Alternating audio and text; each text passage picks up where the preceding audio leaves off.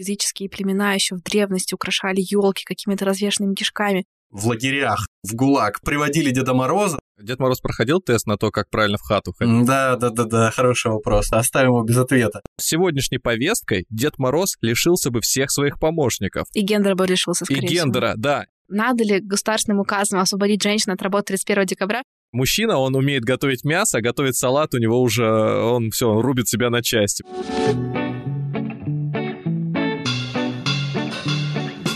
Всем привет! Это подкаст «Возле Фикуса» и я его ведущая Динара, практикующий терапевт и автор телеграм-канала «Ноэт Ковчег». Устраивайтесь поудобней. И сегодня я пригласила в гости ребят из подкаста «Деньги, Джоули и Драконы» Никиту и Алана. Привет, ребята. Привет. Привет.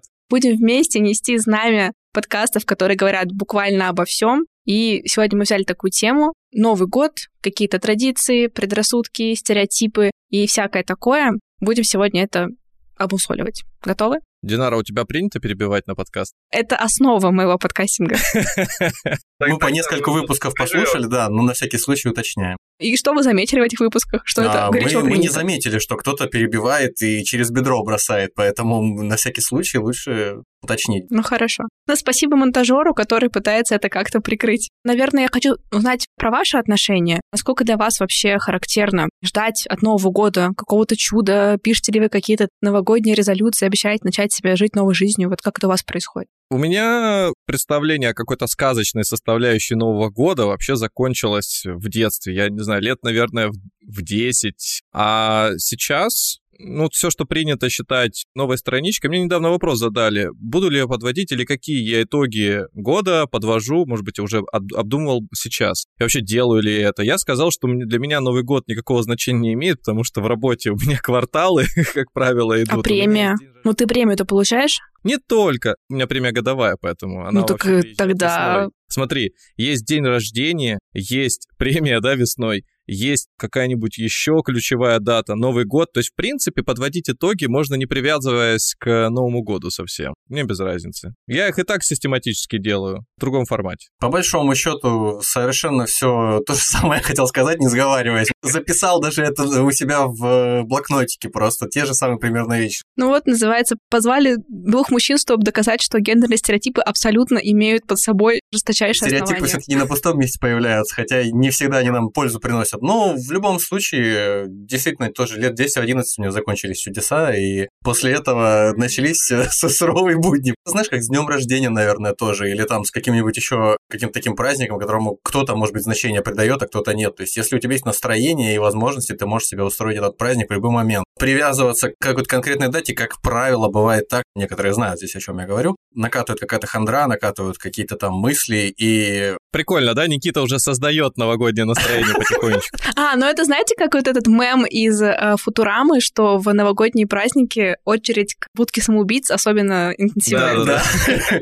Мо, по-моему, тоже, да, на Рождество или где он там? Да, да, там веревка у него висит, да, всегда. Ой, это мой любимый тоже, второй любимый мем. У нас будет специальная рубрика суицидальных рождественских мемов. Но на самом деле, я думаю, это обоснованно, да, потому что все-таки многие подводят итоги, потом поездка к родственникам, конечно, забивает последние гвозди уже в эту крышку. Ну вот я хочу сказать, что у меня, конечно же, есть блокнот с наклейками, с подругами, у меня уже года четыре традиция, что мы прям вот какое-то такое, знаете, вдохновляющее мероприятие, мы собираемся, там какие-то специальные вопросы у нас уже готовы, и мы подводим итоги ушедшего года, какие-то ставим цели, и кроме шуток, помимо и того, плачете. Что это просто... Нет, почему мы, типа, скорее там больше радуемся, празднуем. Там такая оптика, вы, наверное, слушали, если я такой достаточно человек, типа, все к лучшему, такой немножко оптимизм из последних сил, и мы обычно стараемся, даже у нас там есть вопрос, там, самая большая неудача года, и там, чему она тебя научила. Кажется суперприятным вообще времяпрепровождением, и как будто бы, если честно, с тех пор, как я начала такие какие-то вещи делать, у меня продвижение мое по жизни точно стало гораздо более приятным, точечным, успешным, потому что, когда ты формулируешь, как будто это не бесполезно. Вот Алан говорил, что он как будто этим занимается, но не по датам. Ты что-то все-таки планируешь? Ну, у меня есть определенные... Во-первых, так как я все-таки в финансах варюсь, я себя приучил к некому распорядку своей жизни, неким правилам инвестирования, то, исходя из этого, значит, если ты чуть-чуть управляешь деньгами, ты думаешь о том, что купить, как купить, где потратить и так далее. То есть у, у тебя уже некая часть быта сформулирована. Ну, а дальше там начинаются истории всякие личной жизни, планов на сорок лет, на пятьдесят, на шестьдесят, ну, если получится шестьдесят один. Ну, это вряд ли, это, это, это вряд ли, не планирую так далеко, не надо. Да, сейчас, как говорится, не мой этот блокнотик с наклейками, поэтому я ну, не хочу никого туда погружать в нудню свою, ну да, благодаря тому, У что... У тебя Excel-ка, типа, многоступенчатая Excel-ка. Нет, я, к счастью своему, ничего не записываю. Мне кажется, это правильно, когда люди фиксируют все свои планы на жизнь. Я пока полагаюсь на память все-таки. У меня были приступы, на самом деле, какие-то годы. Я вот, честно, припоминаю. Не то, что я там прям заводил тетрадочку, но я просто для себя что-то там вот такое обдумывал. Вот к чему я иду, куда и зачем. И карта вот... желаний, может быть, нет? Ну, не, не настолько, не настолько. Таро разбрасывал там, что, куда меня приведет. Просто были, да, такие какие-то попытки систематизировать свои идеи, какие-то на будущее и все остальное. Но это все очень быстро заканчивалось. Это было буквально, может быть, там пару раз за последние десять лет. В целом, в основном, так все более или менее по волнам плывешь. Ну что ж, да, я вас услышала, молодые люди. Также хочу сказать, что у нашего подкаста есть Boosty и Patreon. Там вы можете нас поддержать. Мы делаем всякие интересные бонусные фишки для подписчиков. Также в конце года будет праздничная зум-вечеринка, где мы сможем вместе подвести итоги года, наметить какие-то цели. Все это будет под таким психологическим соусом. Я приготовлю презентацию, бутылочку шампанского. И все, кто будут подписаны на Boosty и Patreon, также смогут бесплатно к нам присоединиться. Ну, все анонсы вы, думаю, что сможете увидеть у нас в Телеграме. Тогда давайте немножко перелистнем страницу в такой аспект какой-то, я не знаю, социально-культурологический. Вот сама традиция новогодняя, насколько она свежа, или это что-то более древнее, какие у нее истоки, вот какие-то языческие или христианские, светские, или какая-то смесь. Вот давайте ваш спич на эту тему. Сто процентов, я думаю, Никита должен начать, потому что он у нас большую часть исторических подкастов тащит на себе. А я в конце просто добавлю свое экспертное мнение. Я не буду тут выдуриваться из себя, изображать какого-то большого специалиста, в чем бы то ни было. Просто любитель, который перед подкастом чего-то почитал, на общей эрудиции чего-то тут сейчас расскажет. Ну, и я, насколько знаю, вообще традиция отмечать Новый год, она довольно старая, прям очень старая, и все эти вещи, связанные с деревьями, опять же, это прям вот праиндоевропейская такая история, связанная там с сменой времен года, с снятием урожая. Не секрет, что и в России, но Новый год раньше встречали осенью, а не зимой, потому что заканчивался сезон сбора урожая, начинался другой сезон, и поэтому осенью так бы логичнее было. Там природа увядает, начинается новая жизнь там через какое-то время. Вот, а потом при Петре Первом в конце семнадцатого, начале восемнадцатого века, там в тысяча семисотом уже, по-моему, Новый год отмечали не от сотворения мира, а от Рождества Христова стали отмечать Новый год. И, кроме этого, все эти вот атрибуты, которые существовали со времен Мартина Лютера, по некоторым оценкам существовали всякие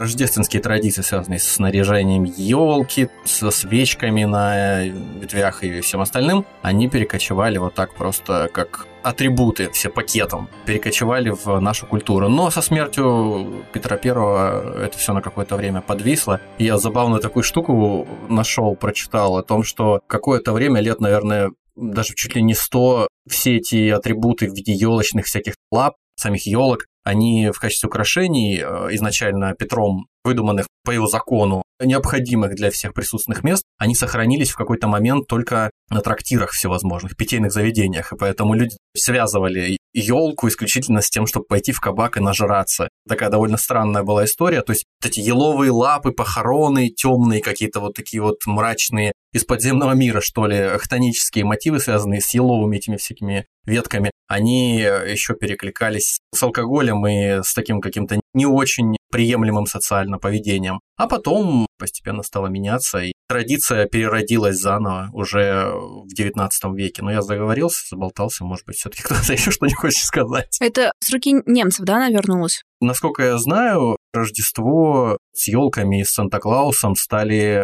отмечать и распространили вообще по западному миру иммигранты из Голландии, из Германии, которые уехали в США, соответственно, и привезли это все дело с собой. после чего по второму кругу, во второе дыхание приобрело, и, допустим, там в Великобритании не отмечали никакого Рождества, ну, потому что, видимо, со времен Генриха восьмого там англиканская церковь была протестантская. Только когда королева Виктория в первой половине девятнадцатого века вышла замуж за принца Альберта, вот тогда уже в Британию он, собственно, ее король-муж привез с собой эту традицию немецкую, и нарядили впервые елку, стали внедрять эту историю в круги сначала там знати, потом всего общества. Точно так же примерно в это же время в девятнадцатом веке, там к середине девятнадцатого века, эта вся традиция, как между родственными домами королевскими, перекочевала из западных стран к нам. Ну, тоже скорее для высшего общества было характерно для начала. Слушай, вот такая байка. Я видела в интернете какой-то такой,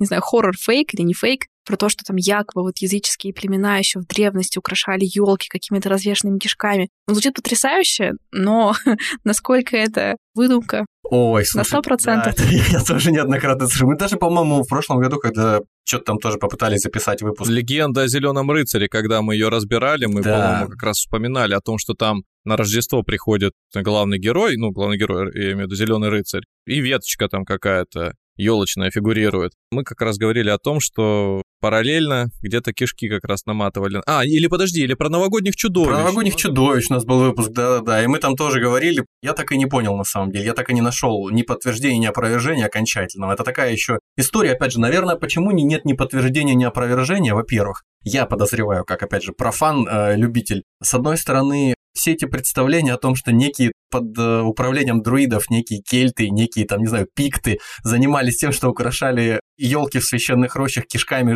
принесенных в жертву людей, с одной стороны, это могло быть, а с другой стороны, это могло быть выдумано теми людьми, которые пришли с крестом, и которые всех этих язычников хотели, во-первых, извести, а во-вторых, демонизировать, как это справедливо всегда делается, то есть демонизируешь своих там предшественников, всех, и вместе с их идеологией, все, и превращаешь их богов в демонов, на их всех превращаешь тоже, соответственно, в недочеловеков, и все прекрасно у тебя, поэтому, опять же, кто помнит что-нибудь сегодня о пиктах или о каких-нибудь там кельтах, кроме вот каких-то отрывочных сведений? Я думаю, вполне возможно, с другой стороны. Ничего не исключаю. То, что там кто-то наматывал чьи-то кишки на елку, ну, что тут такого особенного-то, в принципе. Я не вижу проблем в этом. Уже и в двадцатом веке не хуже были затейники, мы знаем прекрасно. А я хотела сказать, что новогодние чудовища — это маркетологи. Это точно. Ну, кстати, если вернуться к изначальному вопросу, из чего все-таки склеен Новый год в России, то тут же надо обращаться не к, даже не совсем к Петру Первому. Как его, боже мой, Постышев, по-моему, фамилия была, мужчины в Советском Союзе, когда была идея о том, чтобы вселить в народ какую-то радость и счастье, взяли, придумали Деда Мороза с нуля, взяли какие-то действительно языческие примеры, и все это дело склепали с тем, что уже существовало в Европе к тому моменту, все, что уже Петр Первый привлек, подключили кинематограф, и, пожалуйста, вот вам Морозко, вот вам Дед Мороз. По-моему, какие-то, это вообще двадцатые-тридцатые годы Дед Мороз на свет-то появился, если берем именно Деда Мороза, а не Святого Николая, потому что до этого был Святой Николай. А сейчас все. Наш, еще же как говорят, наш Дед Мороз, которому вот только сто лет, кстати, исполнится, я думаю, на днях. Я из Республики Башкортостан, у нас он, по-моему, назывался словом «кышбабай». Но это не было, конечно, прям суперпопулярно, но, по-моему, да, это, видимо, снег. Я, честно говоря, не, к сожалению, не очень сильна в этом, но это мило. Кстати, я вот тоже, когда читала, ты вот сказала про Советский Союз, если я правильно поняла, то как только вот власть пришла новая, на первые десять лет пытались забанить елку и все стимулы всего старого, красивого и имперского. Простите меня за это слово, как бы в суе его, конечно, лучше не упоминать, но уж так вырвалось. И потом решили все-таки вернуть вот такой немножко перерожденный концепт. А вообще Снегурочка. Это, видимо, очередные проявления равенства полов Советского Союза, да? Такой феминизм. Честно говоря, не знаю, это надо в сказки, наверное, обращаться. Действительно, скорее был такой персонаж. Вот я частично состою из осетинских корней, и когда... Ну, не скромничай, на целую половину. А вторая какая? Да какая разница? У нас же равенство полов, это не имеет значения. Но мы не про равенство полов, а не про равенство половин. Короче, смысл был такой, что... А вот у меня вопрос, да, осетинская часть – это прекрасная половина или сильная половина? Ну, кстати, да, вопрос прекрасный на самом деле. У меня точно такой же есть вопрос на умного и красивого. Никто не знает, как на него правильно ответить, но все равно остается в преимуществе. Хочешь, я тебе его задам? Это на какую сторону? Никогда невозможно разорваться? Да, ты в любом случае получаешь результат, который тебя радует так или иначе. Паук — это животное или насекомое? Насекомое. М-м, ты видишь, а ты все-таки красивая. Боже мой! Не, ну, ну, ну, вы ну, не ну, увидите ну, румянец ну, на моих щеках. Когда человек, когда человек не, не, не знает, паук, насекомое или... Я думала, что ты скажешь, а ты все-таки животное, да? Ну хорошо, что мы пошли в хорошую сторону этого диалога. Конечно, история у нас куда-то поехала не туда, а я про Снегурочку... Да нет, я хотел рассказать-то, почему я про там, осетин-то вспомнил. Мне рассказывали как раз там местные о том, что есть свой герой новогодний, и это тоже дед. У него есть свое название, он связан с холодом и морозами, но он приходит на Новый год, по-моему, с подарками, и его спутником является новогодний мальчик. Я говорю, новогодний мальчик — это кто? Это его там, родственник какой-то? Ну, вроде как да, вроде как нет. Может быть, это как эльф некий волшебный, я не знаю. То есть вот точно так же, как и Снегурочка появилась. Вероятно, была какая-нибудь спутница Деда Мороза, отвечающая, там, может быть, в язычестве за определенную функцию. И вот ее лишили привала. Например, репродуктивную. Если я хочу для детей сделать праздник, я создам персонажа, с которым они смогут себя ассоциировать. Как они себя, маленькие дети, будут с дедом ассоциировать. А вот с маленькой девочкой хоть как-то еще. И она на их волне может общаться, что и происходит. Кстати, тоже очень интересно читала, что, по-моему, в шестидесятые годы на каких-то кремлевских елках, в общем, государственных, заменяли персонажа Снегурочки космонавтом. Это, я считаю, просто шокирующий контент. Не, ну, в принципе, можно было заменять на Валентину Терешкову, на что же космонавт, хотя и женщина. Но это уже совсем чернуха, как бы. Дети такого не заслуживают. Дети много чего не заслуживают, но много чего имеют все равно. Насчет Снегурочки, пока далеко не уехали, я нашел такую инфу о том, что на волне братьев Гримм, которые собирали по Германии словесность и... Это не те, которые хлопа ресницами взлетают, не эти. Практически, да. Собирали, в общем, всякие фольклор, и на волне, значит, собирания какой-то идентичности национальной в ближайшее время, вот уже скоро после братьев Гримм, после этих сказок, Германия, наконец, объединится впервые в своей истории. Это было время такое романтического национализма, так называемого, в Европе, и в России Афанасьев стал собирать тоже сказки в середине девятнадцатого века. По деревням ходить, просто собирать. И кроме того, что он какой-то прообраз Деда Мороза нашел, тоже Морозка вот это вот, он также обнаружил некую сказку, такой мотив не сильно распространенный, но тем не менее вот где-то он прослеживается, вроде как на севере русском, что ли, о том, что бездетная пара, отчаявшись обзавестись ребенком, слепила снеговичка и превратился снеговичок в девочку. А потом эта девочка, вот как в пьесе, если не ошибаюсь, Островского, растаяла в конце концов. И вот э, есть такое мнение, что вот этот э, мотив, который Афанасьев раскопал, плюс к нему еще, значит, тот Островский, и плюс к нему, по-моему, Некрасов. Мороз Красный Нос, который обходит младенец своим дозором. Литераторы российские, они создали общими усилиями Деда Мороза и Снегурочку в каком-то смысле. А потом уже после революции, когда сначала, как вы правильно говорите, сначала забыли нарочито, а потом опять вспомнили, по-моему, в тридцать пятом году всю эту историю с Дедом Морозом, с Новым годом, тогда пришлось Снегурочку тоже возвращать, но до революции не было ни Деда Мороза, ни Снегурочки, как вот персонажей, которые переодевались, приходили, и вокруг которых праздник вращался. Там был Святой Николай, фигурировал, но в качестве, может, игрушки там или какой-нибудь фигурки. А эти ребята уже стали прям появляться на елках, причем какие-то лютые есть истории, что не обязательно для детей. В лагерях, в ГУЛАГ приводили Деда Мороза, да, и Дед Мороз устраивал представление для заключенных, чтобы все были счастливыми. Дед Мороз проходил тест на то, как правильно в хату ходить? Да, да, да, да, хороший вопрос. Но это оставим его без ответа. Интересный еще момент насчет того, что Снегурочка, почему она внучка деду? Почему дед не с дочкой, не с подругой со своей, а с внучкой? Якобы методисты, которые подрастающим поколением там, занимались в Советском Союзе, в молодом, они подумали, что, наверное, лучше будет, если мы вот излишней сексуальности эту всю ситуацию лишим.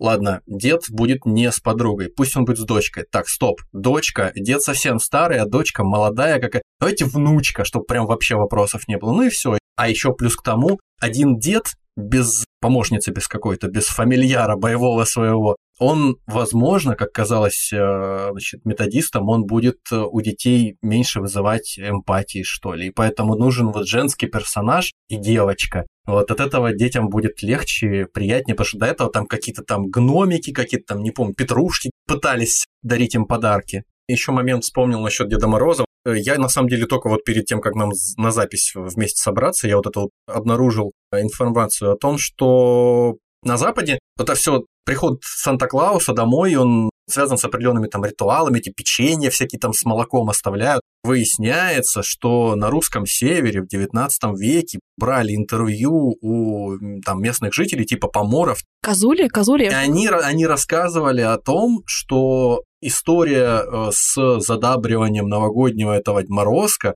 она вообще связана с традициями, которые ведут свое происхождение там, от задабривания какого-нибудь лешего, то есть не заблудиться в лесу, какую-нибудь морковку или что-нибудь там хлеб оставляешь на пеньке или какой-нибудь там домового задабриваешь, точно так же. То есть изначально эта история строилась новогодняя там, или рождественская не на том, чтобы кто-то тебе принес подарки, какой-то волшебный дед, а чтобы ты волшебного деда задобрил, чтобы ты не погиб, я не знаю, там в лесу, или чтобы он тебя не сожрал, потому что не, не знаю, насколько все может далеко зайти. Ну вот, кстати, в американских богах же был лепрекон, которого тоже там история про лепреконов, которых нужно задабривать, и постоянно одна из героинь ну, да, да, да. подкормку для него носила, и там как бы сюжет с, с ними еще обернулся спустя много лет. Ну это да, при, привет и кишкам на, на ветвях, значит, там хвойных деревьев, наверное, тоже что-то в этом роде. Владельцам. Ну это вот такой языческий парт, да, мы с вами обсудили, а вот давайте такое сделаем твист в сторону христианства. Православное, вот, ну, как бы, да, раз уж мы говорим про Россию, все-таки про православие как будто бы преобладает, если мы говорим про христианство, во всяком случае, про эту ветвь. Вообще православное Рождество, оно как будто бы уступает в размахе католическому. Надеюсь, то, что я говорю, не является преступлением, если честно. Но вы меня поняли. Лучше не бояться, все, все преступлением является теперь. Для православных христиан какой праздник, типа, такой более значимый, Пасха или Рождество? Потому что как будто в пространстве культурном кажется, что Пасха. Возможно, я ошибаюсь. Шариатский комментарий. Да, да, да, да, да, шариатский комментарий необходим. Мне кажется, что равноценные праздники. Но, опять же, Иисус родился и Иисус воскрес. Ну, ну что из этого... Второй раз звучит эпично. Согласен, но он бы не воскрес, если бы он не родился. Родиться-то каждый может, но кто из нас не родился? Ну, правда, да, это правда. Ну, хотя нас, конечно, зачинали порочно. Да, вот, вот, вот, видишь, ты сама ответила на свой вопрос. Конечно, это плохо. Надо но это плюс, но порочное зачатие – это плюс. Ну, хотя бы кому-то когда-то было хорошо. Расскажи это, Дима, так, мы не будем это записывать. Вырезай, вырезай. Закрывай, закрывайте подкаст, все. Да, православное Рождество, оно же как будто сильно пострадало, вероятно, после прихода к советской власти. И вот эти все колядки, да, и вот, сука, я знаю, вот эта знаменитая песня «Щедрик-щедрик», которая звучала в «Гарри Поттере», ее ассоциируется у всех с Новым годом. Я, признаться честно, не так давно узнала, может быть, лет пять назад, что вообще-то это украинская... Да-да-да, есть такое дело. Народная колядка, и у меня был шок. Сначала была, да, потом в, в США, видимо, с этими, с эмигрантами уехала и стала «Christmas Carol». Ну, что тут сказать? Я насчет колядок, насчет переодеваний и распевания песен там с звездой на палке, я вот точно помню, что у меня родители и их знакомые, когда... Ну, это больше ради фана, наверное, а не потому, что это была какая-то традиция, которая из поколения в поколение была пронесена через советские годы. Ходили, я, например, в небольшом населенном пункте жил, возможно, из-за этого была более распространенная история. Просто вот, как я уже сказал, ради фана ходили, пели песни, переодетые там во всякие какие-то странные костюмы, ходили по знакомым тоже, весело проводили время, то есть в каком-то смысле можно сказать... Подожди, что... а это вот со словами «семь веем, посеваем»... Э, нет, это ты путаешь, наверное. Кстати говоря, да, вот, Динара, у вас была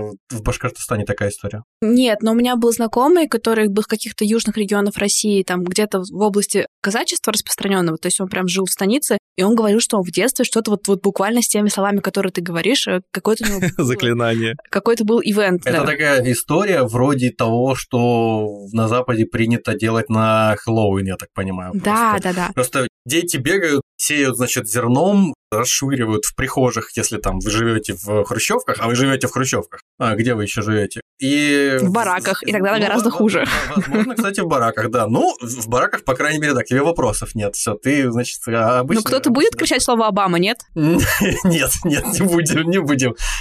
Это уже мой мовитон, по-моему. За это дети просят либо мелкие монеты, либо конфеты, либо что-то такое. То есть фактически это тот же самый Хэллоуин. Я об этом не думал раньше, на самом деле. Но учитывая, что все были парадные настежь, не было никаких кодовых замков, которые сейчас там распространились везде, проникнуть в чужой дом было проще простого, и звонить в звонки, пока звонки не, не спалишь, пока тебя не откроют кто-нибудь, это вот легче легкого тоже. И поэтому дети прям донимают. Я на самом деле ни разу в этом не участвовал. Я не знаю, почему так получилось. Но вот мои сверстники прямо зарабатывали на этом. Конфеты, деньги себе. Так что некие традиции остались. А мне тоже не близко было. Я же на юг переехал, и я с самого детства не был знаком с этой традицией. И ну, близко, расскажи, откуда поэтому... ты переехал, просто чтобы понятно было. Дальний я Восток. С Дальнего Востока. Я на Дальнем Востоке в городе Магадане прожил лет одиннадцать. Сильно полярная история во, во всех смыслах. С севера на юг, и на юге как раз э, вот эти вот все колядки стали появляться, потом вареники на четырнадцатое февраля, на Старый Новый год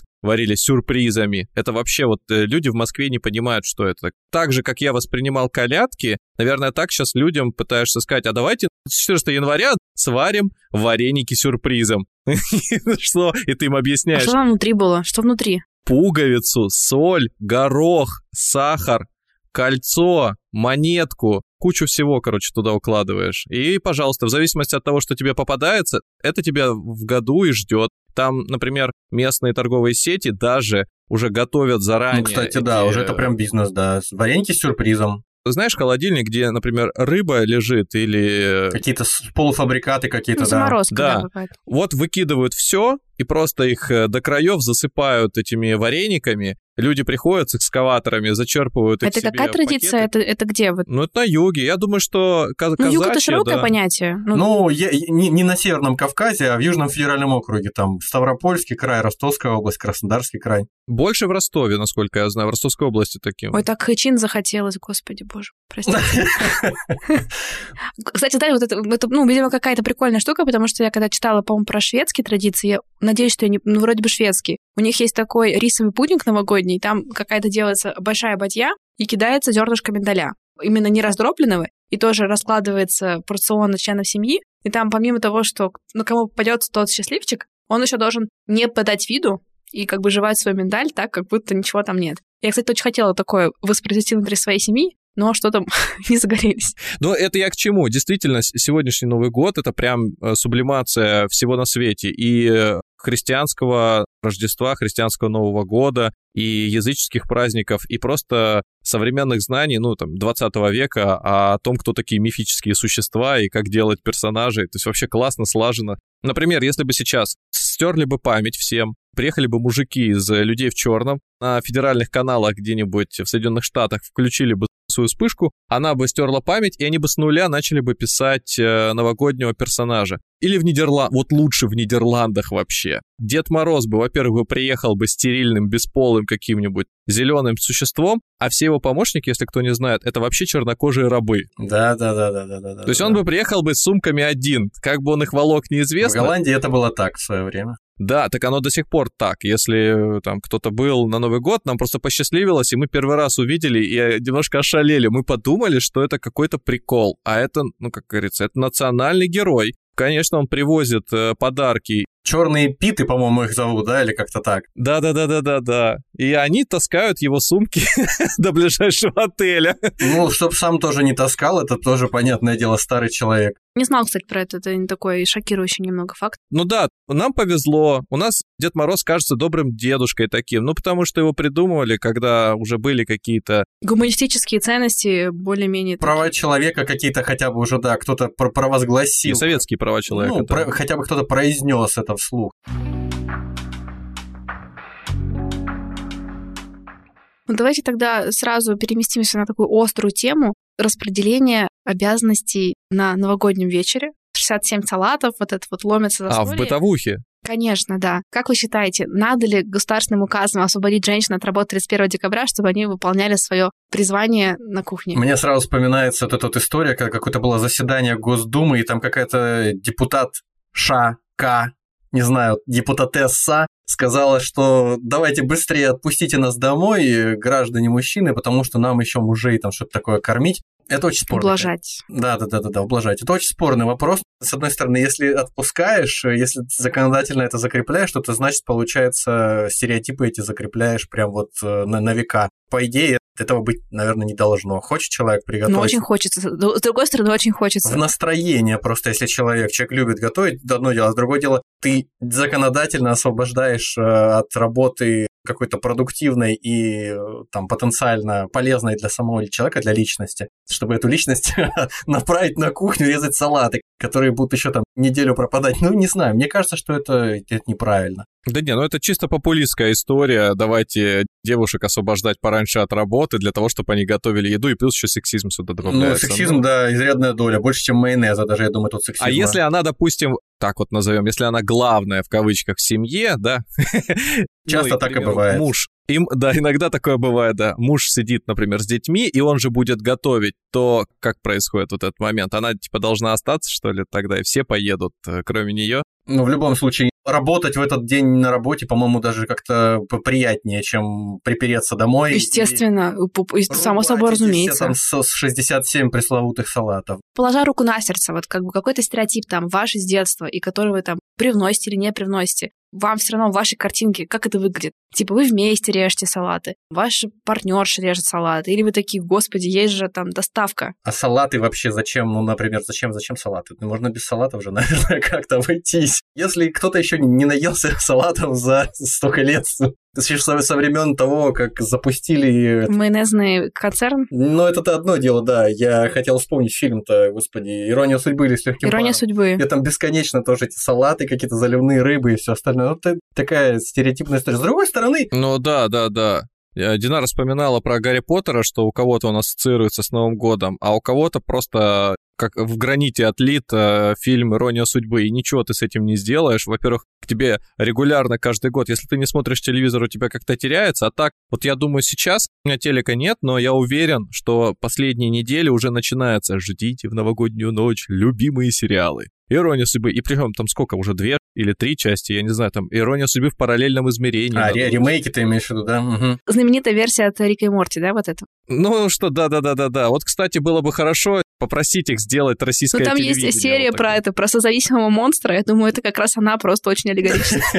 Так вот, оттуда нас выдрессировали есть заливную рыбу. Мы, короче, с Никитой, вот просто мы часто проводим Новый год вместе. В компашке с товарищами, да, мы собираемся еще. У нас компания примерно одна и та же. Девушек, как правило, меньше, парней больше. И вопрос с готовкой вообще редко поднимается. Мы какой-то год пришли к тому, что нужно использовать зарубежное слово «кейтеринг» или «кейтеринг» еще говорят. И, и это легко вообще решает все проблемы. Люди привозят вам еду, нарезают, хорошо готовят, качественно, и салаты, если надо, можно зайти и приготовить. Ну, как минимум, короче, неплохо говоря, готовят. Но если у кого-то возникает желание, а давайте что-нибудь сами делаем, вот он это и делает, и неважно, какого он пола, пускай он ну, вертолет, он там хоть свои снаряды приготовит, нам без разницы. И если человек хочет делиться, делится, не хочет, не, не делится. Но вот бывает тогда есть желание на какой-то Новый год. Мне мама утку, по-моему, запекла, говорит, ребят, угости, я с этой уткой. Ну, жрали ее все, конечно, с удовольствием. Ну, она же такая еще с любовью. Блин, у меня, наверное, самый такой странный стол был, когда я отмечала, я была тогда в Нью-Йорке на Новый год, и мы там собирались с друзьями, там Новый год же особо не такой прям шумный праздник, но мы все-таки со своими корнями, и мы на самом деле как раз готовили стол, и это было каким-то таким скорее приятным моментом, вот это какое-то сохранение традиций, и моя подруга купила какие-то сладкие корнишоны, она это не заметила, у нас было оливье со сладким вкусом, и это, наверное, до сих пор самое такое мое странное, милое воспоминание про перевернутый такой оливьешный концепт. Я не помню, что мы такое там особенное когда-то в органе или вместе, когда пересекались на Новый год, такие блюда сверхъестественные. Да не, Никит, ну а сам подумай, а при чем здесь Новый год? Вот у нас, мне кажется, это и у многих так. Люди просто где-то майские праздники есть, когда принято садиться за стол, что-то готовить. Всегда обходится примерно одинаково. Но в Новый год, как мне кажется, есть держатель поляны. То есть, например, как вот в детстве было, проходит, например, у тети Вики какой-нибудь Новый год, все приезжают к тете Вики, и, значит, женщины приезжают, и пара мужчин, которые будут стоять или готовить мясо. Потому что мужчина, он умеет готовить мясо, а готовить салат у него уже, он все, он рубит себя на части, пока это делает. Слишком мелкая моторика, он не умеет это делать. Все съезжаются, женщины туда, начинается процесс, там, как в пищевом цехе, начинается, значит, кипеть работа, детям запрещают есть, потому что... До определенного часа, да. Да-да-да-да, максимум перекусить какими-то собачьими костями, там, вот этими субпродуктами. Господи, боже мой. и все. Ну, или пока мама отвернется, свистнуть крабовую палочку. Вот. Или так, да. Вот тоже удар в сердце, эти крабовые палочки. Я, может быть, расскажу, если будет возможность. Потом все съезжаются и доготавливают, если... А, ну, по-любому остается какая-нибудь ответственная дама, которая не успевает вот тот самый пирог. Она еще пирог хотела испечь, и пирог еще там... Надо еще постоять на кухне, посмотреть, чтобы он не сгорел вместе еще с каким-нибудь коронным блюдом. Ну, короче, не то чтобы не разделяю. Когда люди привыкли это делать, я их понимаю. Ну, хорошо. И частью этой традиции даже иногда прикольно побыть. Ну, какая-то ностальгия. Но переводить их в свою нынешнюю реальность я бы не хотел, потому что мне это не то что не близко, но мне это неудобно, в первую очередь. Я столько не ем. Ну, просто, да, превращать, превращать какое-то время, которое лучше провести там в беседе, например, в общении с близкими, превращать его в приготовление, какое-то священнодейство вокруг этой еды, это прям вот как-то болезненно странно. Ну да, наши потомки будут нас хейтить за настолки, в которые мы играем, я уверен. Вот они им вообще могут быть не близки далеко. Мне кажется, некоторые даже наши современники нас за это хейтят, давайте будем Ну, говорить. Это тоже, да. Причем старшие и... Вот мне кажется, мы же как бы контекст влияет. То есть, может быть, правда, мы там какое-то время живем в достаточно изобильной культуре. Ну, не знаю, насколько это продлится долго. И, может быть, если для наших через какое-то количество лет детей, может, для нас самих возможность там достать банку чего-то будет настолько священным действом, это нормально, будет копить это на особенный день. В этом есть свой смысл. Я тоже хотел сказать, что да, возможно, это не на пустом месте появилось. Многие же не знают, как в советское время люди в Москву ездили за продуктами, чтобы привезти и положить их на стол. Там и... колбасы, предположим, сумку набрать. Просто колбасы, да, купить. Сейчас можно, что там, авокадо на столе увидеть. Я скорее о том хотел сказать, что вот сейчас у нас такое ощущение, что общество, чтобы кому там не хотелось, не казалось, не, не мечталось, как там, не знаю, тянуть наступление неминуемого будущего, у нас... Похоже, скорее, современная наша жизнь на комикс «Трансметрополитен», там, где вообще все, синкретизм э, полнейший, смешались все религии, все идеи, все, все вместе. Поэтому, с одной стороны, вот не хотелось бы, чтобы все перечисленное Аланом, все эти традиции оставались в каком-то таком замшелом, своем консервативном виде, и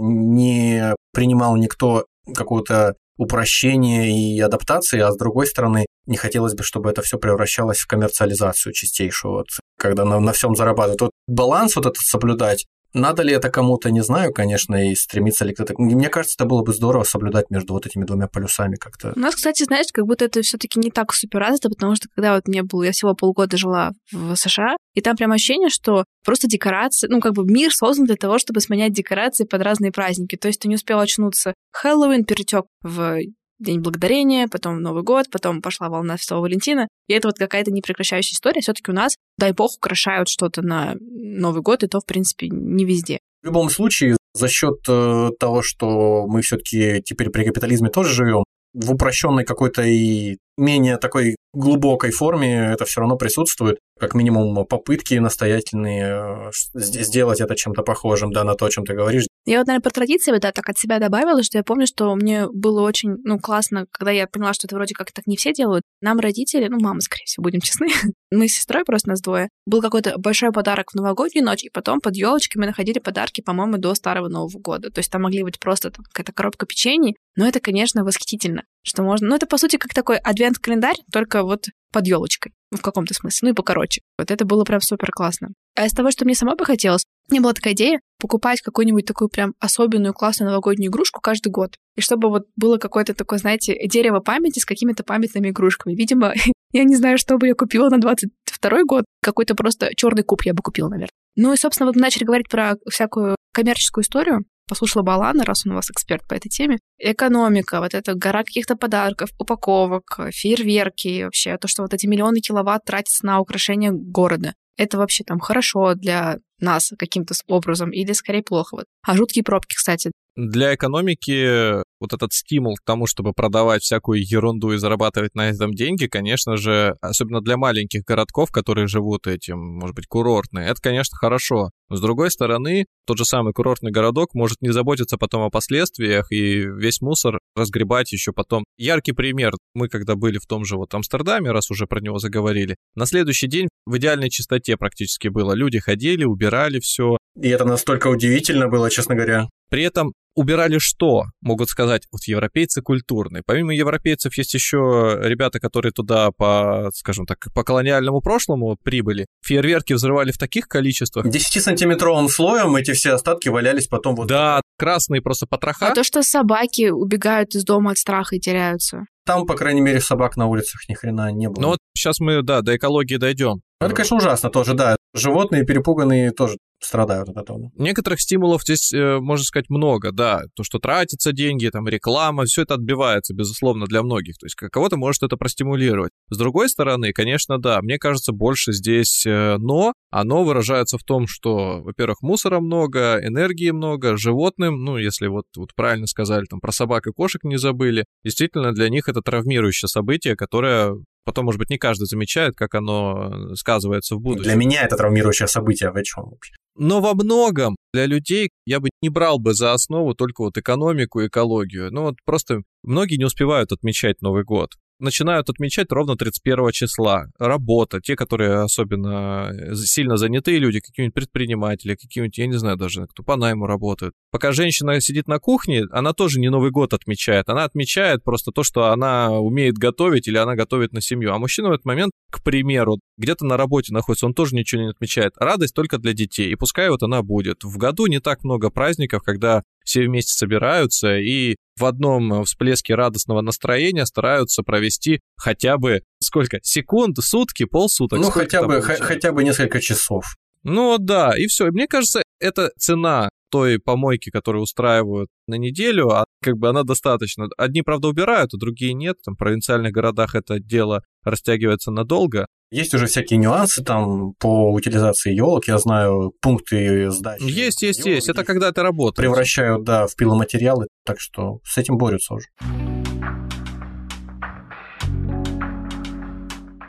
Какие-то есть советы, лайфхаки для обывателей, там, как не помутниться рассудком и там не потратить денег как-то безумно на Новый год? Ну вот что бы ты такое мог, вот какие-то базовые идеи предложить людям? Мы даже делали выпуск про то, как выбрать идеальный подарок. Ну, проблема здесь в чем? Все те скидки новогодние, которые зачастую вы видите, они либо не работают, да, либо они работают так, что неделю назад цену повысили, а сейчас ее снизили. Поэтому тут как-то подзаработать сильно, ну или сэкономить сильно не получится. Совет, конечно же, покупать заранее. Вот был у меня один коллега, который жене купил, по-моему, на день рождения телефон и купил его за восемь месяцев до дня рождения. На что я ему сказал: слушай, так у тебя жена могла восемь месяцев с новым телефоном ходить, но зато сюрприз. Сюрприз бы не получился. Я думаю, ты сказал, жена могла случайно умереть, и тоже неловкая ситуация. Телефон, у него было бы два телефона. Новая жена бы все равно за то время, пока бы там он прослезился, уже бы новая появилась, ей бы подарил. Я считаю, что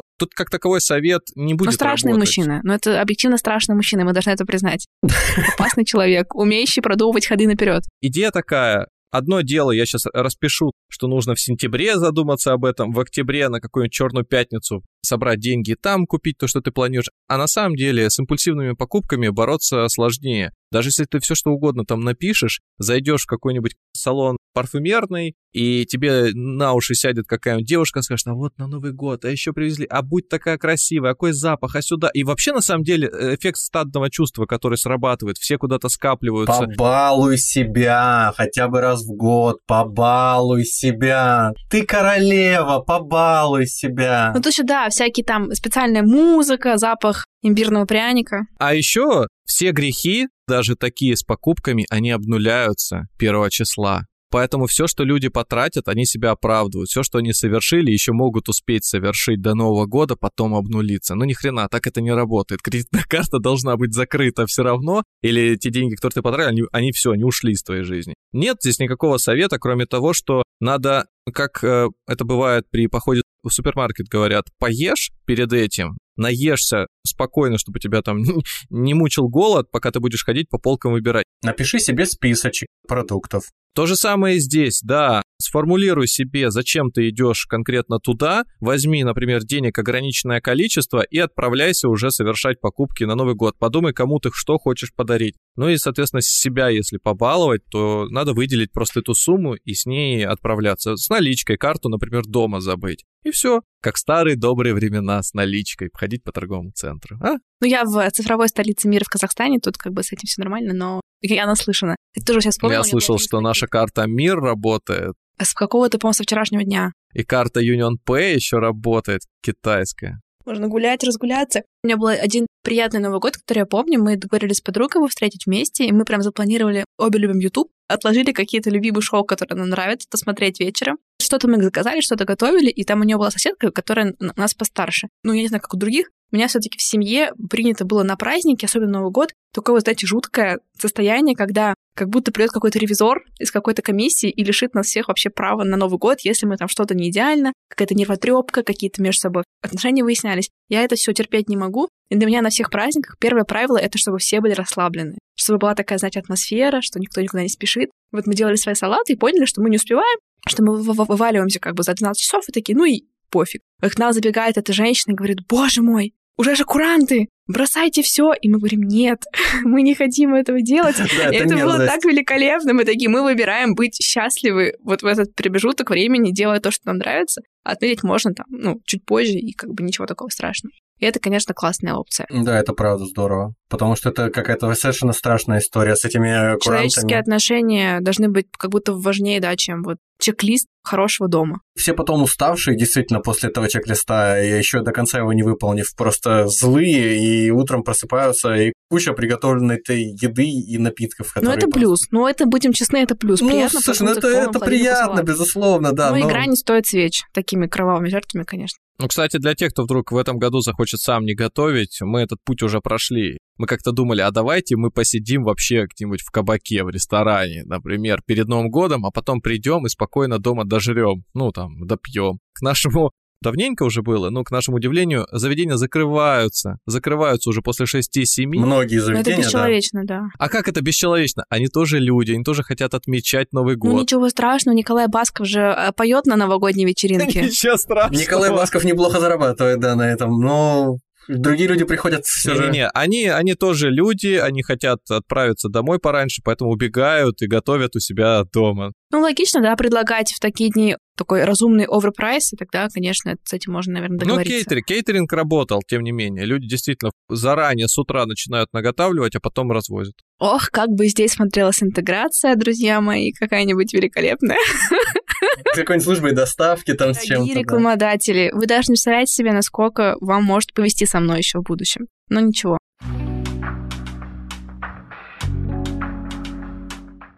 Как будто за последние лет пять только ленивый не потоптался над бренным телом «Иронии судьбы». Искали там и нездоровые, и нездоровости, токсичные отношения. Психологи просто ее там всячески распяли. Мы не будем этим заниматься. Но как будто интересно было бы просто какой-то провести сравнительный параллель. А это такой культовый фильм территории эс эн гэ. Наверное, вы знаете, есть фильм uh, «It's a Wonderful Life», культовый в США.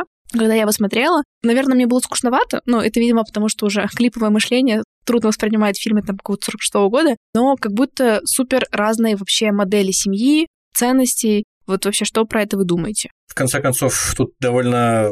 простые и обывательские суждения можно вынести р- разные, во-первых, эпохи. Там про сорок шестой год разговор, человек с войны вернулся в капиталистическую страну. А здесь, если не ошибаюсь, что там, середина семидесятых, и люди только в социализме начали рассчитывать на то, что у них там квартиры появлялись, еды более-менее приличное количество, и все такое, потому что квартиры одинаковые, но это не важно, главное, что они есть. Ну, у них просто разные ценности, разный настрой. Может быть, из-за этого там такая разница в восприятии действительности. Условно говоря, будем сравнивать Рождество-Новый год, да, вот просто вместе будем в одну кучу валить. Но, с другой стороны, неестественность, что там, что здесь, я вот, например, почуял. Не скажу, что я его посмотрел, It's a Wonderful Life, я начал его смотреть, но не успел, запись началась. Я до этого просто про него почитал и посмотрел вырезки из него, кусочки там на Ютубе. Что там, что здесь, неестественность какая-то. Там неестественность в том смысле, что люди очень картинно там эмоции свои выражают, и недопустимая совершенно в современном обществе вещь, там практически нет чернокожих, там только одна какая-то кухарка шваброй бьет по потолку, чтобы позвать людей со второго этажа на первый. А у нас В «Иронии судьбы» все счастливые, все обеспеченные, у всех единственная проблема – это вот личные отношения там свои решить. Ну, знаешь, вот, конечно, сказать слово «счастливые», когда вспоминаешь «Иронию судьбы», у меня просто язык не поворачивается. Они вот. Счастливые вот в примитивном смысле таком. Они не нуждаются в базовых вещах в плане пирамида Маслоу там поесть, прикрыть себя от ветра, от дождя. Пока я просто вкратце, я думаю, что, ну, там сразу говорю спойлер-алерт, так что если вы планируете, можете тут как-то промотать. Примерно сюжет таков. В небольшом городке в США добропорядочный семьянин, гражданин, который великолепно выполняет свою работу, со всеми всегда добрый и учтив, оказывается в сложной финансовой ситуации и доходит до такой степени отчаяния, что там, по-моему, даже он буквально додумывается о самоубийстве. Вот я помню там такой момент. И так как страна, мягко говоря, религиозная США, это вообще, мне кажется, одна из самых религиозных стран, по-моему, там какой-то есть контекст, что какое-то вот все-таки святочное время, какое-то, в общем, происходит чудесное чудо, которое возвращает его к идеям о жизни, он возвращается домой, и там в финале, это все длительная, конечно, история, выясняется, что все эти односельчане, зная, какой он прекрасный человек, там собрали все-все-все-все деньги, принесли, и, короче, такое счастливое спасение. Ну, это вот такая атмосфера. И что я запомнила, там был момент, который у меня прям вот лично вызвал какую-то сильную у меня эмоцию. Какая-то была предыстория, что он когда-то, по-моему, выбрал остаться в этом городе, не поехать учиться там, свои мечты реализовывать. Как-то он выбрал, типа, в пользу семьи, отправил там что-то брата. Там как-то это обыгрывается, что, типа, ну, это вроде как все равно был правильный выбор, он жалел-жалел, но вот пришел в свой теплый дом к своей там прекрасной жене, к сельчанам, которые его всячески поддерживают, и преисполнился мысль, что, типа, это был, ну, в итоге правильный выбор. В общем, какая-то вот такая история, но, мягко говоря, она довольно нравоучительная. Там прям притча какая-то такая, да. У нас, конечно, вот то, что ты решила сравнивать с Wonderful Life, это у нас, конечно, там какая-то совершенно не притча, у нас просто вакханалия вокруг каких-то бытовых вопросов просто. Ну, что сказать, реалии вполне отображает, мне кажется, там какого-то определенного времени. Я большой нелюбитель фильма «Ирония судьбы» с детства, я вот целиком так никогда и не посмотрел. Мне он все время какую-то грусть, тоску. Как его? Вот в детстве смотришь телевизор. Ты либо успеваешь к началу фильма, и потом рекламные блоки не теряешься, продолжаешь там ждать и смотреть, либо попадаешь уже где-то с середины, не с начала, поэтому и многие фильмы из детства я не знаю, как начинаются, и бывает по телевизору, ты или потом скачиваешь, включаешь, такой, ничего себе, как тут интересно-то было, или какие обстоятельства еще предшествовали. Поэтому, когда я смотрел, там всегда люди либо скандалили, либо грустные, какие-то дилеммы, за голову хватались. И мне, тем более, это никогда не казалось фильмом. Мне это казалось больше театральной постановкой некой. Вообще мюзикл же, да. Ну, наверное, да. В каком-то смысле они там часто поют под гитару. Короче, песни мне не нравились. В общем, у меня скорее он тоску э, нагоняет. А вот сейчас, пока я гуглил, я посмотрел, там люди в бассейны падают в этот It's a Wonderful Life. На машинах есть улыбки на лицах. То есть, если мы говорим про Новый год и фильм, который должен меня радовать, это точно не «Ирония судьбы». Вот вообще нет. Я лучше что-нибудь веселенькое или как минимум собственные эмоции найду, но, блин.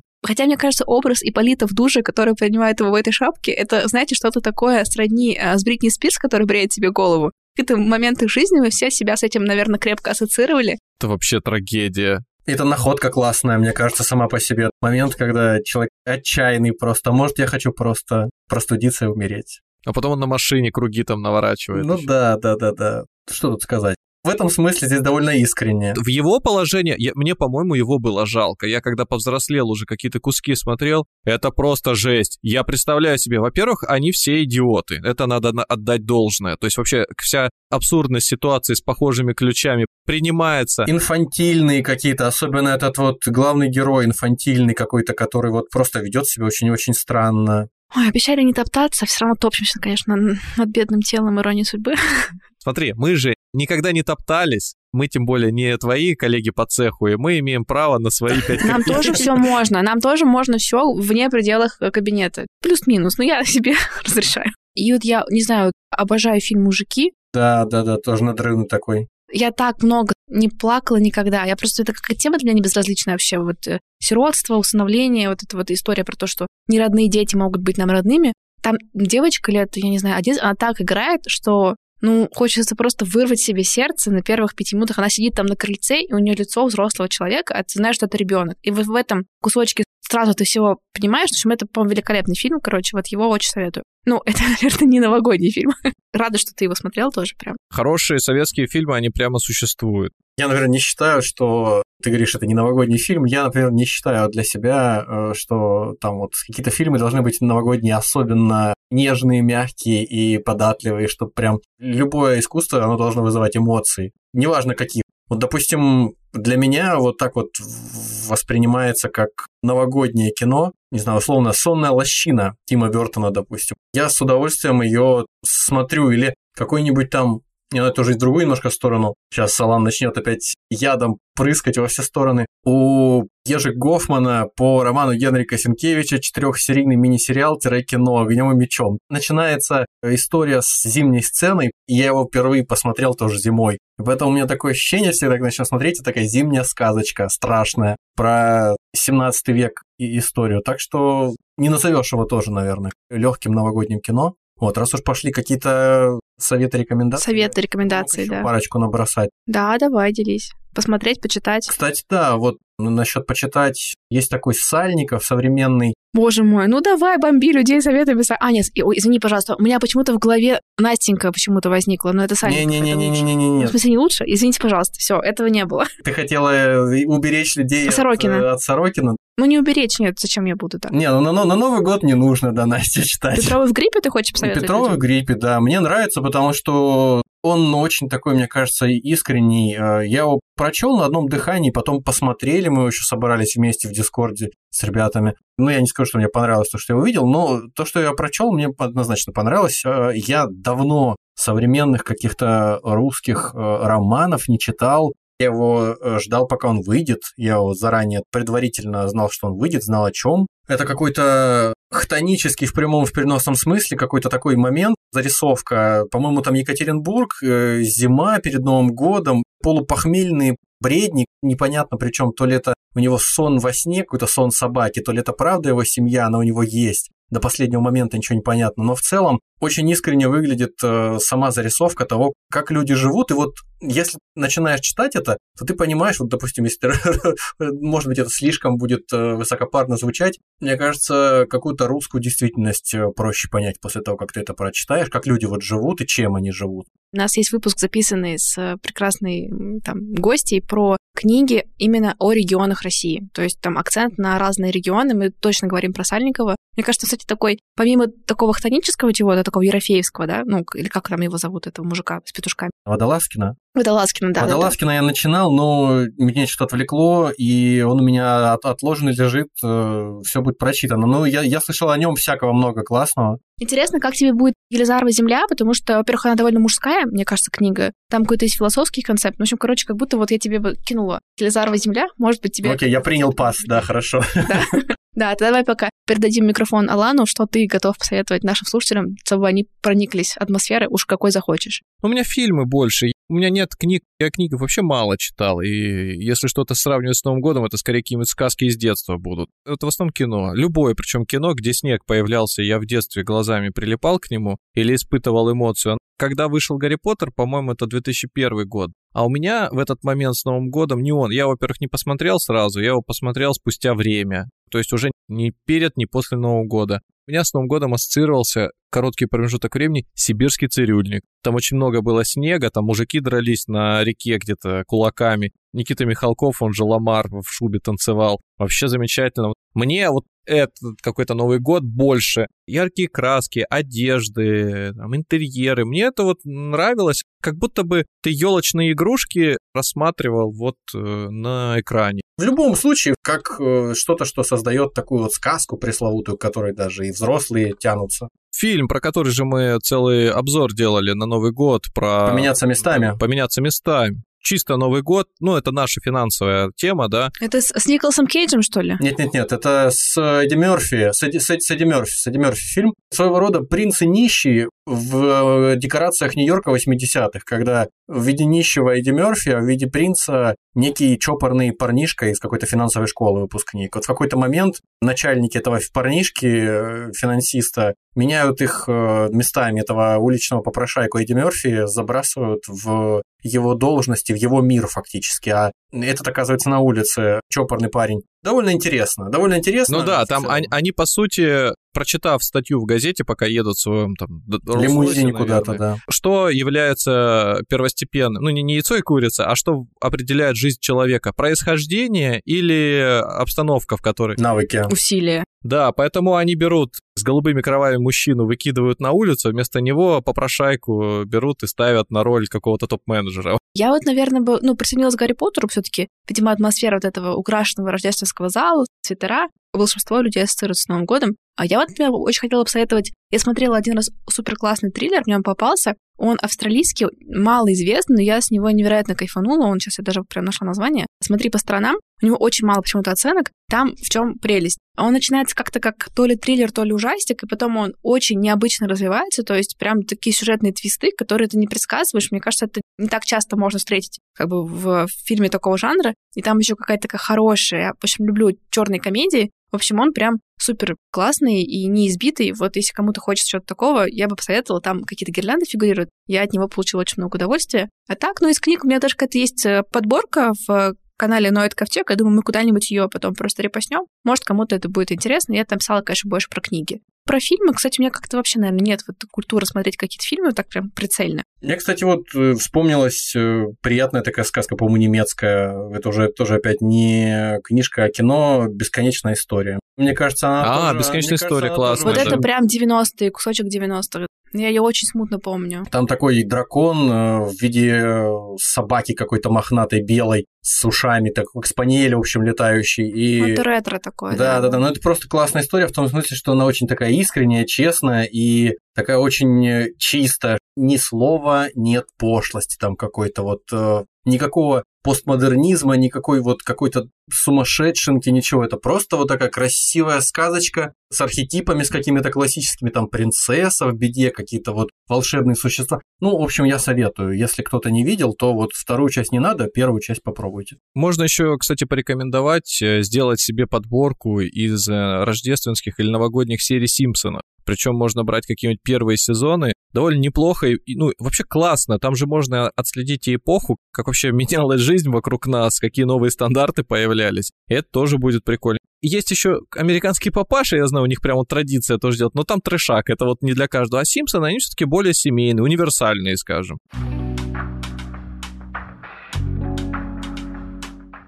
Ну и, наверное, давайте тогда будем тихонечко подходить к концу нашего праздничного вечера. Давайте, наверное, какие-то пожелания себе в будущее, нашим слушателям. Желаю всем попытаться сохранить человеческие отношения с теми, кто для вас действительно важен. Что бы ни происходило, это, как оказывается, в конце концов, это важно, а все остальное нет. Если даже нет возможности находить общий язык, в какой-то момент э, лучше на паузу поставить отношения, только не ссориться и не портить отношения ну, насовсем. Не разругиваться насмерть. Мне вот всегда удар просто, когда просят сказать слово и именно пожелание. И что твои осетинские родственники про это думают? Что такое вообще?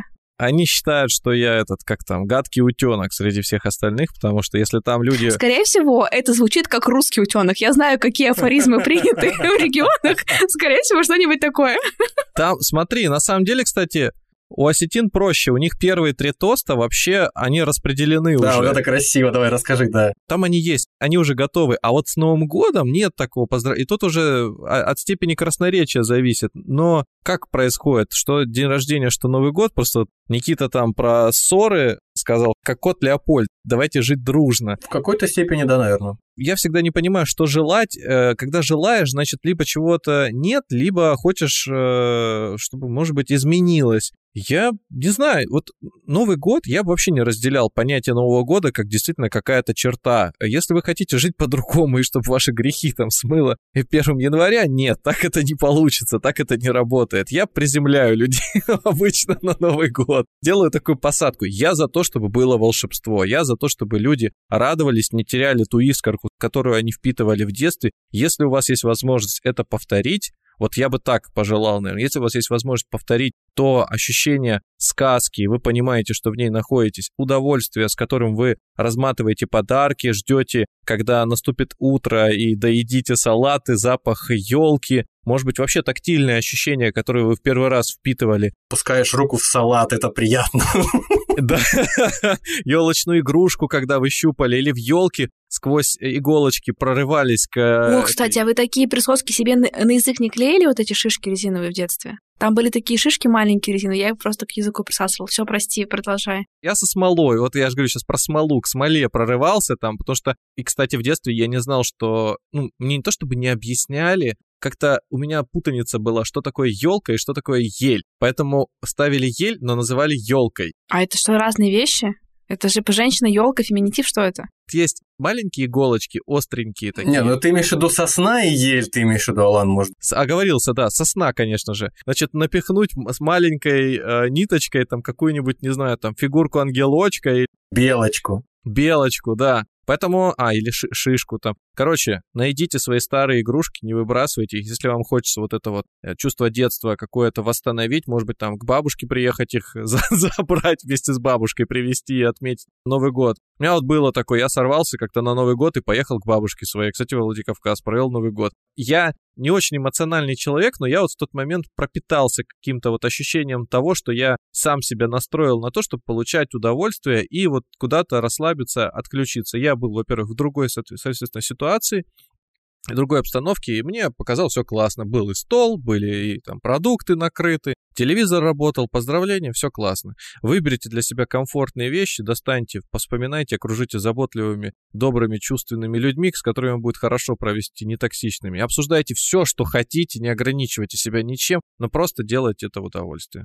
Я тоже, наверное, присоединюсь, да, пожелаю чудес, ставить какие-то перед собой волнующие вас цели, к ним двигаться. Ну, если это сделать в Новый год, почему бы и нет? Мы, люди, такие существа, любим символизм. И, наверное, мне тут хочется, вот вспоминая про очередь к будке самоубийцы, какой-то небольшой кусочек про то, что иногда получается так, что мы чаем праздники одни, нам это может даваться порой не так легко, но как будто бы это окей. И вот так в поддержку. Я вот сама сейчас не имею никаких планов на Новый год и вполне допускаю, что я встречу его одна, и мне это вообще никак не страшит. Скачаюсь каких-нибудь кайфовых сериалов, заказываю еды, буду спать, и мне кажется, это ок. Вот можете слушать наш подкаст, ну или какие-то другие подкасты, которые прекрасно развеивают чувство одиночества. Ты одна никогда не встречала Новый год? Вот нет, я не против абсолютно, я, как бы, у меня были такие планы, но как-то получалось, что всегда ко мне кто-то приезжал. Один раз я еще как-то ногу сильно подвернула, и ко мне вообще мало знакомые там люди приехали, мы встретили Новый год. Ну, в общем, не удавалось, но мне кажется, какой-то интересный способ познать какие-то новые грани себя. Слушай, знаешь, я тебя поддержу, я вспомнил какую-то,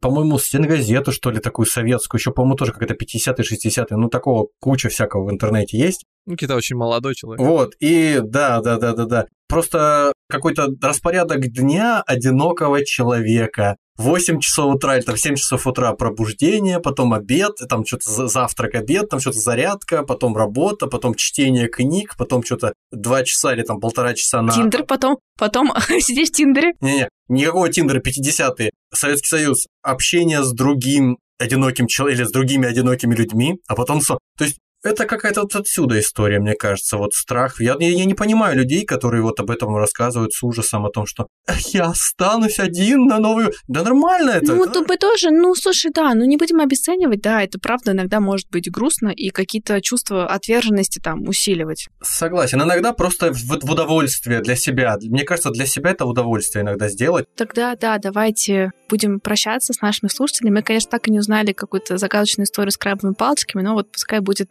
какая-то элемент таинственности в сегодняшнем вечере. Да, желаем вам всем прекрасных праздников. Ну и вообще пускай наша жизнь каким-то загадочным, волшебным образом становится лучше, чем она есть. Пускай будет так. Пускай двадцать третий год всех удивит, но наконец-то в лучшую сторону. Ну, я имею право мечтать. Я себе это разрешаю. Подписываемся под этим, подписываемся. С вами была Динара и... Никита и Алан. Спасибо, что добрались до этого момента. До свидания.